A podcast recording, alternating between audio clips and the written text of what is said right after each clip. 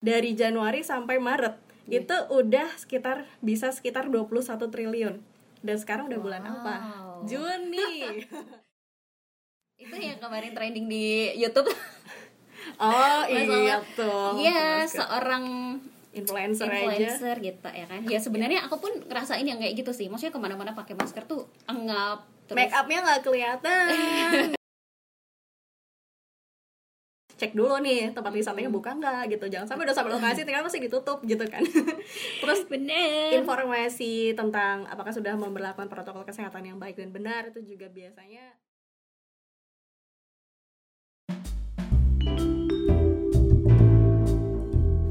Halo, selamat pagi, selamat siang, dan selamat malam. Aku Merah dan aku Jingga, kembali hadir di Merah Jingga Podcast.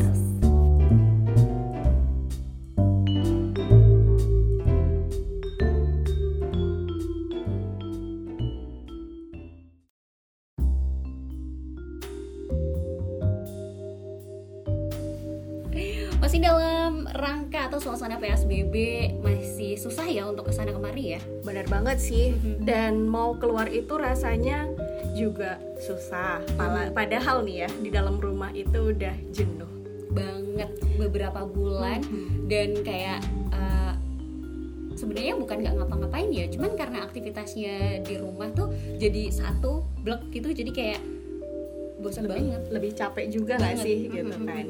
Dan kalau misalkan dilihat memang mungkin sebenarnya udah banyak sih yang udah mulai jenuh. Yes. Karena terbukti mulai banyak gak sih orang-orang yang keluar sepedaan gitu kan. Itu kemarin kasusnya di Malioboro ya kan. Itu nanti kayak bakal bisa banget kita bahas gitu ya kan.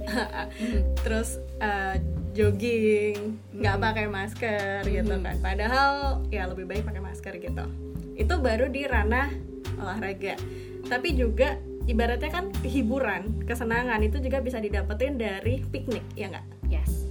Dan piknik tapi di masa enaknya ya, di masa pandemi COVID-19 ini itu agak-agak maju mundur gitu. Gimana tuh maksudnya? Maju mundur, mau dibuka. Iya. Orang-orang pasti senang juga nih, terutama yang udah bosen gitu kan. Tapi juga kalau misalkan ada kekhawatiran gitu kan? Ada kekhawatiran ya, aduh takut gimana nih gitu. Dan apalagi nih kalau misalkan ngelihat berita ya, mulai dari bulan Maret ya sudah mulai rame masalah COVID-19 ini. Yes. Itu udah banyak banget yang katanya tuh kerugian di beberapa sektor pariwisata gitu. Iya, karena bayangin aja misalnya kayak tiap hari let's say apa ya, TWC deh. Mungkin kalau misalnya yang belum tahu, TWC itu ada Borobudur, Prambanan dan juga Ratu Boko gitu. Sehari aja kunjungan tuh berapa ribu orang, ya kan? Benar. Ya dikali aja tuh per tiketingnya berapa satu gitu. Yes. Dan mulai dari Maret ternyata tutup. Yes. Aduh, kerugian banget. Bahkan sampai ini ada berita di tempo.co ya. Itu kata dari Ketua Umum Perhimpunan Hotel dan Restoran Indonesia atau PHRI. Ini kan termasuk ya ranah pariwisata juga ya ibaratnya. Bapak Haryadi B. Sukamdhani ini bahkan memprediksi nih potensi kerugian untuk industri pariwisata di Indonesia akibat dari COVID-19 ini itu selama bulan Maret aja nih. Dari Januari sampai Maret itu udah sekitar 21 triliun. Dan sekarang udah bulan apa? Juni. Dikaliin aja tuh. Iya, ya, bisa jadi 2 kali lipat atau bahkan lebih gitu. Dan maka dari itu juga mungkin ya untuk berita-berita yang sekarang lagi udah mulai kabarnya mau new normal. Ini juga udah mulai banyak pariwisata yang sudah mau buka gitu. Ini pro dan kontranya juga mungkin masih banyak ya di masyarakat gitu. Dan bahkan Jingga pribadi nih itu ngerasa kayak ada positif dan negatifnya juga gitu. Ya pasti sih, maksudnya kayak tapi kalau misalnya dari sisi kamu nih, sebenarnya ada kebutuhan atau keinginan untuk berwisata nggak sih di masa seperti ini? Kalau aku pribadi ya sebenarnya kurang terlalu sih, tapi kalau misalkan ada tempat untuk bisa melepaskan stres yang udah capek banget ini di rumah, senang-senang aja. Cuman aku pribadi masih takut. Oke, dan jadi memilih untuk ya wes lah ngalah dulu di rumah aja bener. Dulu. Gitu. Kalau aku pribadi sih lebih di rumah aja sih. Bahkan untuk keluar belanja aja tuh masih ada rasa takut gitu. Kalau kamu? Kalau aku sih sebenarnya mirip-mirip ya. Cuman tergantung dulu. Kalau aku sih ngelihatnya di sana tuh nanti bakalan kita lihat tipe-tipe pengunjungnya. Kalau misalnya di TWC itu kan mereka ada wisatawan mancanegara sama domestik.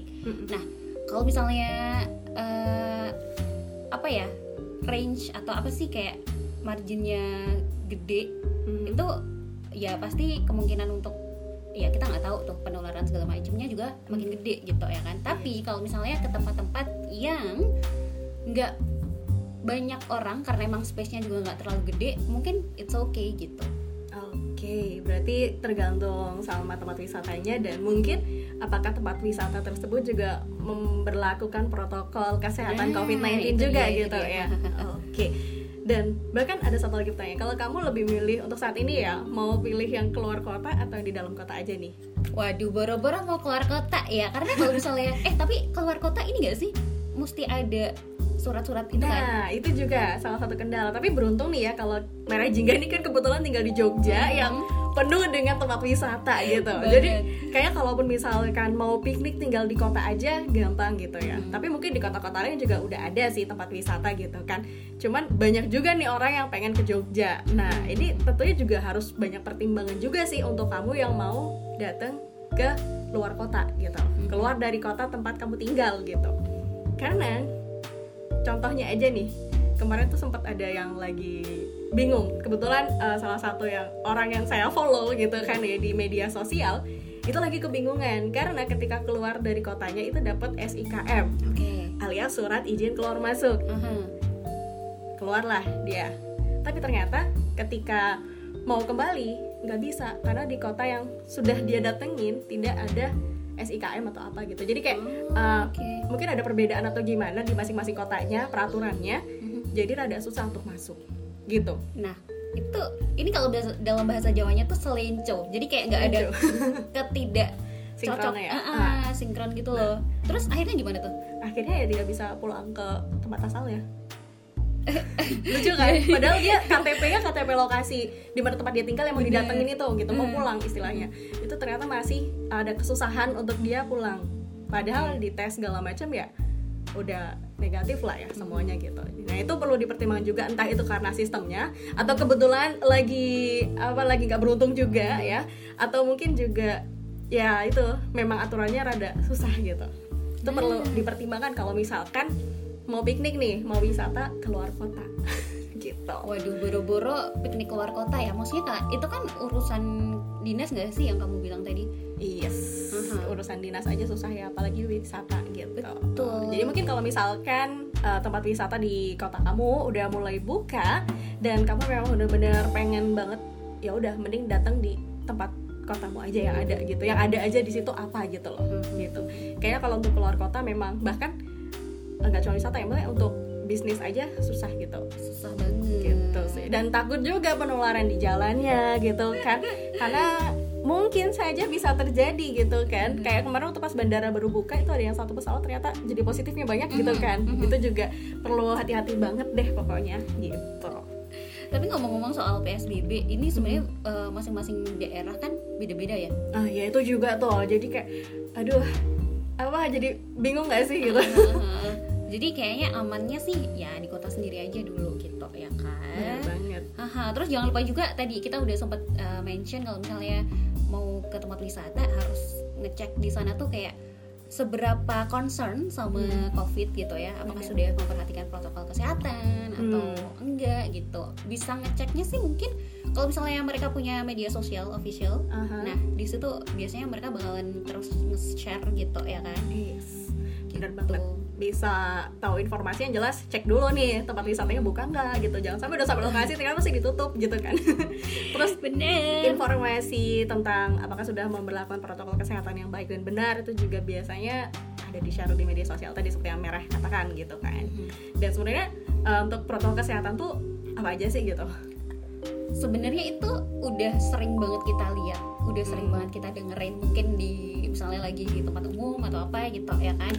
Kayak misalnya cuci tangan dengan sabun selama 20 detik. Walaupun jujur ya, aku misalnya nggak ngitung dan mungkin caranya juga nggak terlalu bener sih. Ini mungkin nggak boleh dicontoh ya, cuman ya kebanyakan orang kayak gitu pasti. Iya sih. Mungkin ya, karena hampir sama juga. Aku juga yang penting cuci tangan, ya udah deh sesuai dengan yang ada di gambar gitu kan. Sesuai, tapi aku nggak sampai ngitung di stopwatchin atau gimana, itu nggak pernah. Jadi kayak nggak pernah, bahkan kayak ngitung 1, 2, 3 itu nggak sih. Tapi yang jelas aku mencoba untuk cuci tangan lebih baik gitu daripada biasanya kadang cuma usuk udah selesai gitu. Kalau nggak bawa hand sanitizer gitu ya kan. Bener. Walaupun pernah baca nggak sih kalau misalnya si sanitizer itu sebenarnya maksimal dalam sehari itu bisa dipakai 5 kali aja. Oh, gitu. Karena semakin sering dipakai tuh jadi tangan kita semakin sih nggak kayak keriput, udah kebal gitu loh. Oh, resisten. Yes, resisten kayak gitu. Iya juga sih ya. Dan katanya juga hand sanitizer sama sabun itu lebih ampuhan si sabun untuk membunuh kuman dan juga bakteri. Karena mungkin ada aliran airnya juga kali ya gitu. Betul. Terus pakai masker kali ya, itu wajib sih. Iya, itu yang kemarin trending di YouTube. Oh iya tuh. Iya, seorang influencer aja gitu ya kan. Ya sebenarnya aku pun ngerasain yang kayak gitu sih. Maksudnya kemana-mana pakai masker tuh engap, make upnya nggak kelihatan gitu kan. Itu salah satu alasan juga gitu ya. Cuman maksudnya ya dia kan influencer ya, tidak sepatutnya untuk. Tapi semoga aja sih itu bercandaan beneran ya. Iya. Yang dilakukan gitu. Jangan sampai beneran dia nggak pakai sih. Bener-bener berharapnya bener. Sih begitu, soalnya kan udah nggak terlalu ngikutin juga sih perkembangannya gimana untuk influencer itu karena nggak follow juga. Gitu. Terus ini yang udah dilakuin banyak, kayak misalnya aku ke toko atau ke supermarket gitu ya. Ini sih mereka punya kayak line gitu, antrian yang dikotak-kotakin, garis-garisin kayak gitu. Jadi jarak aman 1 meter lah ibaratnya kayak gitu. Jadi pastiin juga ya tempat wisata yang kamu kunjungin ini kira-kira udah ada pembatasan kayak gitunya enggak gitu loh. Kalaupun misalkan enggak, paling enggak dari sisi pribadi mencoba untuk jaga jarak aman ya. Paling itu berapa sih? 1 meter ya? 1 atau 2 ya? Sekitaran itu. Oh, 2 jauh. Ntar abis space-nya Bu ya kan? Yes. Paling enggak 1 meter. Yes. Sama mungkin ini yang harus dilakuin juga sama ini sih, sama perusahaan atau tempat wisatanya ya. Ngecek suhu. Yang lucunya juga adalah di awal-awal kemarin itu kan ada si termogannya itu kan. Itu tuh suhunya mereka itu belum pada ngerti gimana cara ngesetting alatnya itu. Jadi yang ada adalah si suhunya itu sebenarnya nggak pas sama si suhu tubuhnya. Semoga sih udah beberapa bulan sekarang udah ngerti lah ya. Ada banyak tutorial juga mungkin sekarang. Karena itu bahaya banget tidak akurat 0,1 derajat aja itu kan udah bahaya gitu loh. Iya benar banget sih. Yang jelas sih biasanya tuh kayak ada aturannya mulai dari 37,5 ke atas ya. Udah mulai harus ke kesehatan gitu.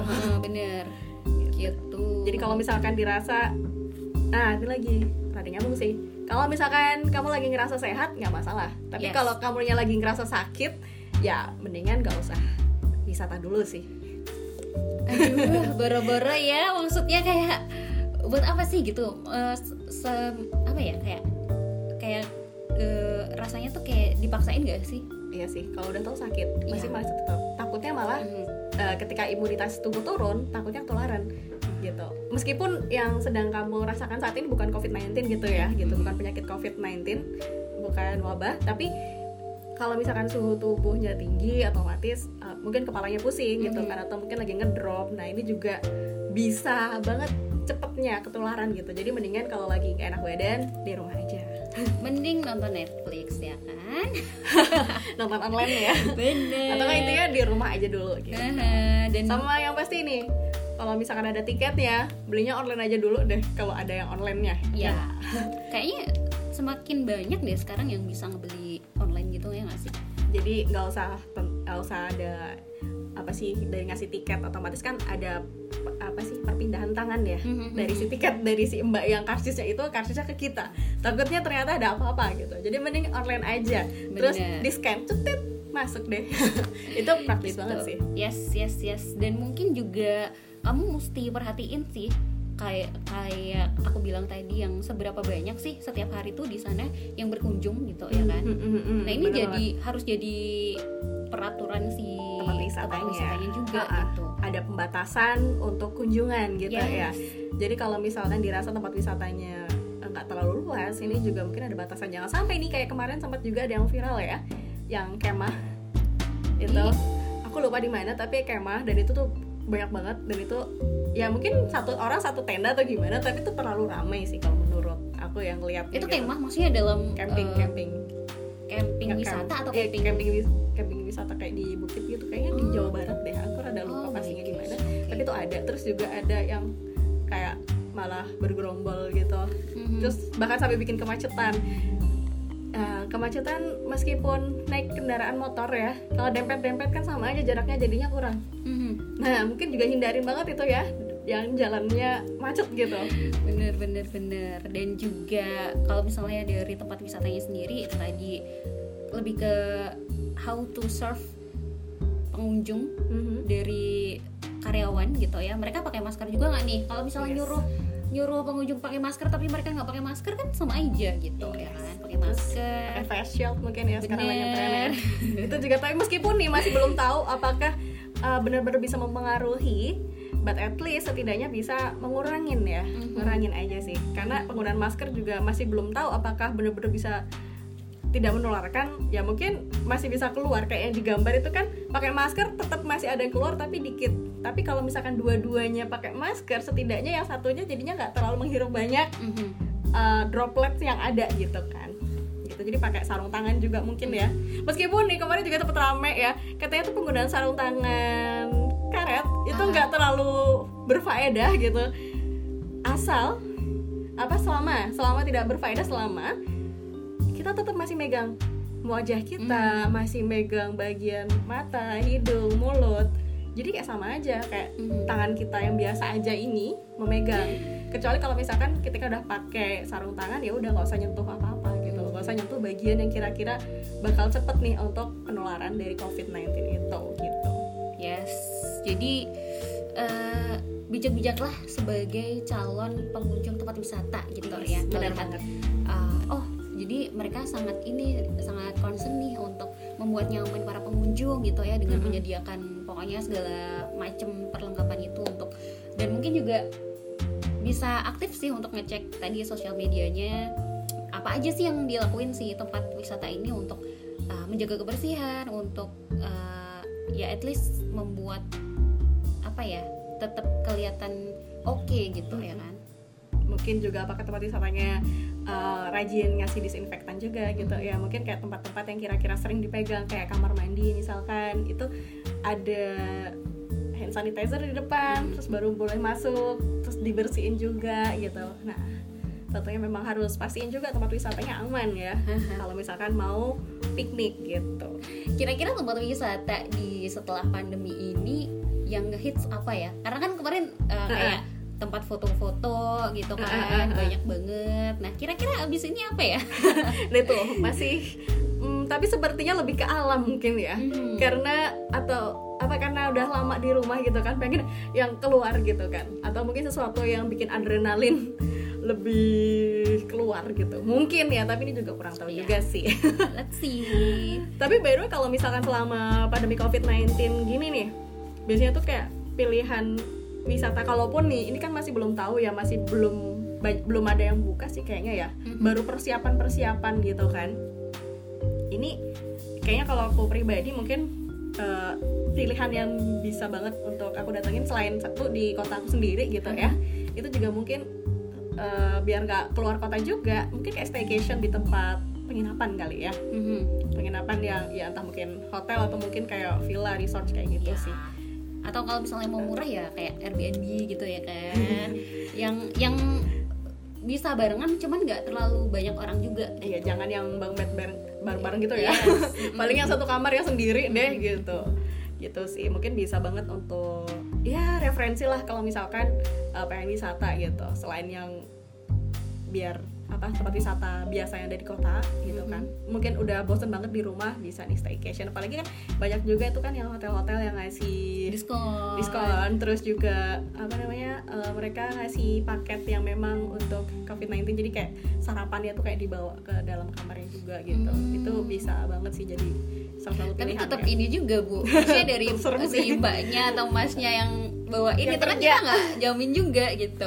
Benar banget. Tapi ngeri ya, maksudnya kayak kita tadi udah sampai di awal, hotel tuh juga salah satu yang terdampak banget. Iya, yes, benar banget. Hotel, pariwisata, pokoknya yang berhubungan dengan kunjungan ya, dengan kunjungan orang. Ya meskipun tahun 2019 kesana tuh bidang ini tuh yang paling banyak banget sih menguntungkan gitu, karena wisata Indonesia sudah mulai lagi bagus-bagusnya gitu kan, mulai berkembang, dan kalau diperhatiin hampir setiap kota itu ada tempat wisata gitu ya, gitu. Ternyata di tahun 2020 ternyata ada pandemi. Ini sih yang bikin mungkin shock, kaget gitu.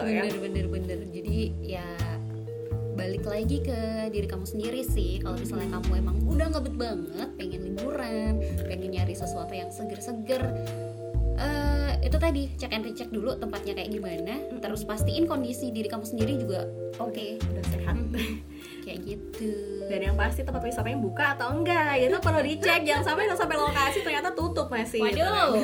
Atau enggak mungkin jamnya ya tidak sepanjang biasanya gitu. Oh, iya, kan. Ada beberapa yang emang mengubah jam. Tayang ya, apa sih? Jam buka operasional. jam bukanya kayak gitu. Yes. Dan tentunya urungin banget niat kamu berwisata kalau misalkan kota kamu masih zonanya tidak aman. Zona merah. Dan meskipun ini juga masih ada pro kontra sih. Zona merah gimana, zona hijau gimana gitu kan, masih kita belum tahu gitu. Zona hijau itu adalah bukannya zona aman ya, cuman emang entah dia nggak ada tes di situ atau emang nggak ketahuan aja. Iya, itu tuh, itu di situ bahaya di situ. Gitu. Apalagi ya semakin kita ngeliat juga tren peningkatan yang positif COVID juga masih terus ada meningkat gitu ya trennya gitu kan. Nah, ini yang perlu dikhawatirin untuk kita semua sih. Well, gitu. Anyway, sebenarnya kalau kamu sendiri yakin nggak sih, maksudnya? Kalau buat aku sendiri kayak terlalu cepat nggak sih untuk kita menuju new normal gitu loh. Iya, banyak yang berpendapat begitu juga, dan menurut aku pribadi juga termasuk gitu kan. Cuman kita ngelihat lagi sisi pemerintah kayak gimana gitu sih. Ya palingnya memang sih kita ya ikutin aturan yang ada aja deh gitu. Terus jangan lupa untuk tetap menerapkan protokol kesehatan meskipun udah diberlakukan new normal. Jangan dilupain itu penggunaan masker. Minim banget ya penggunaan masker sama cuci tangan. Terus sampai rumah langsung segera ganti pakaian, mandi, bersih-bersih diri, baru beraktivitas dengan keluarga. Ya. Itu sih. Meskipun udah katanya new normal. Normal di sini tuh sebenarnya bikin orang jadi kayak lebih santai sih takutnya. Kata-kata new normal jadi kayak ngerasa oh udah aman kok gitu, padahal masih belum gitu. Jadi kayak meskipun ya nanti pemerintah udah memberlakukan new normal atau bahkan mungkin sekarang udah ya. Udah mulai. Nah, maksudnya gini sih, kalau apa ya? New normal kan normal yang baru di sini tuh bukan sama seperti normal yang sebelum pandemi gak sih? Iya, yes, kan? Benar banget. Itu yang perlu dicatat dan perlu diingat gitu. Kita mesti tetap pakai tetek bengeknya tadi segala macam, dan kebayang enggak ini bakal sampai kapan gitu loh. Itu dia ya kan? Apakah tahun ini atau mungkin tahun depan atau bahkan entah kapan, kita juga gak pernah tahu gitu. Mungkin emang mesti berkaca sama negara-negara lain sih ya, mereka ada yang lebih gesit penanganannya, ada yang lebih apa sih kayak disiplin gitu loh dari pemerintah maupun juga masyarakatnya gitu. Nah, aku sih harapannya pemerintah memberlakukan new normal, tapi kita sebagai masyarakat juga ya mematuhi, tapi juga apa ya, jangan bikin ulah lah dalam tanda kutip gitu, ngerti gak sih? Iya, benar-benar banget. Jangan olahraga tanpa masker, itu salah satu contohnya ya. Tapi kemarin aku ngeliat salah satu Instagramnya, namanya Dokter Danar. Itu kita pakai masker pas olahraga sebenarnya jangan sih. Sebenarnya mungkin lebih kepada kita sadar sama kondisi tubuh kita. Jadi jangan samakan olahraga ketika sebelum new normal tanpa masker. Mungkin kita bisa sampai di batas itu, tapi sekarang karena sedang ya lagi new normal, otomatis masih pakai masker, mungkin intensitasnya dikurangin. Kalau jadi bisa lebih tempat yang sepi aja. Yes, gitu. Bisa banget. Yes. Karena itu ada yang nyatakan tetap harus pakai masker juga gitu kan. Ada yang bilang tadi kayak gitu. Cuman ya itu, mungkin ya lebih kepada intensitas olahraganya dikurangin deh. Mungkin yang biasanya naik sepeda bisa nyampe 2 jam dengan kecepatan yang sangat gitu ya, sekarang sepedaannya santai dulu nih. santai aja, pelan, ikutin ritmenya. Jadi nggak terlalu butuh oksigen yang sangat banyak gitu. Karena takutnya juga kejadian banyak ya, ada yang pingsan gitu kan. Karena mungkin olahraganya sama nih seperti dulu-dulu, padahal sekarang lagi pakai masker gitu. Padahal kan ya ada oksigen yang kurang masuk ya, karena ketika pakai masker otomatis ada keterbatasan gitu. Iya, podcastnya berubah jadi podcast kesehatan. Padahal tadinya wisata, tapi termasuk juga loh. Bener. Wisata sepeda. Oh, bisa iya, dibilang bener, iya. Bukan wisata juga sih, tapi lebih salah satu hal yang bisa untuk jadi hiburan ya, untuk masing-masing orang gitu. Iya. Kenapa jadi jauh ya? Aku masih terngiang-ngiang sih sama yang pada sepedaan di Malioboro kemarin gitu kan. Gak habis pikir aja begitu banyaknya. Itu bahkan ngelebihi kayak Selasa Wage, ya gak sih? Oh iya, ada kan Selasa Wage sama JLFN ya. Lagi tren. Aduh, heran aja sih. Yes, itu mungkin sebagai salah satu juga yang ya perlu diperhatikan. Mungkin yang namanya wisata gak harus datang ke tempat wisata ya, karena tujuan dari wisata itu kan untuk mencari hiburan, mencari kesenangan gitu. Mungkin sepedaan itu termasuk juga bisa bikin fresh gitu, atau mungkin termasuk juga sekaligus olahraga gitu kan.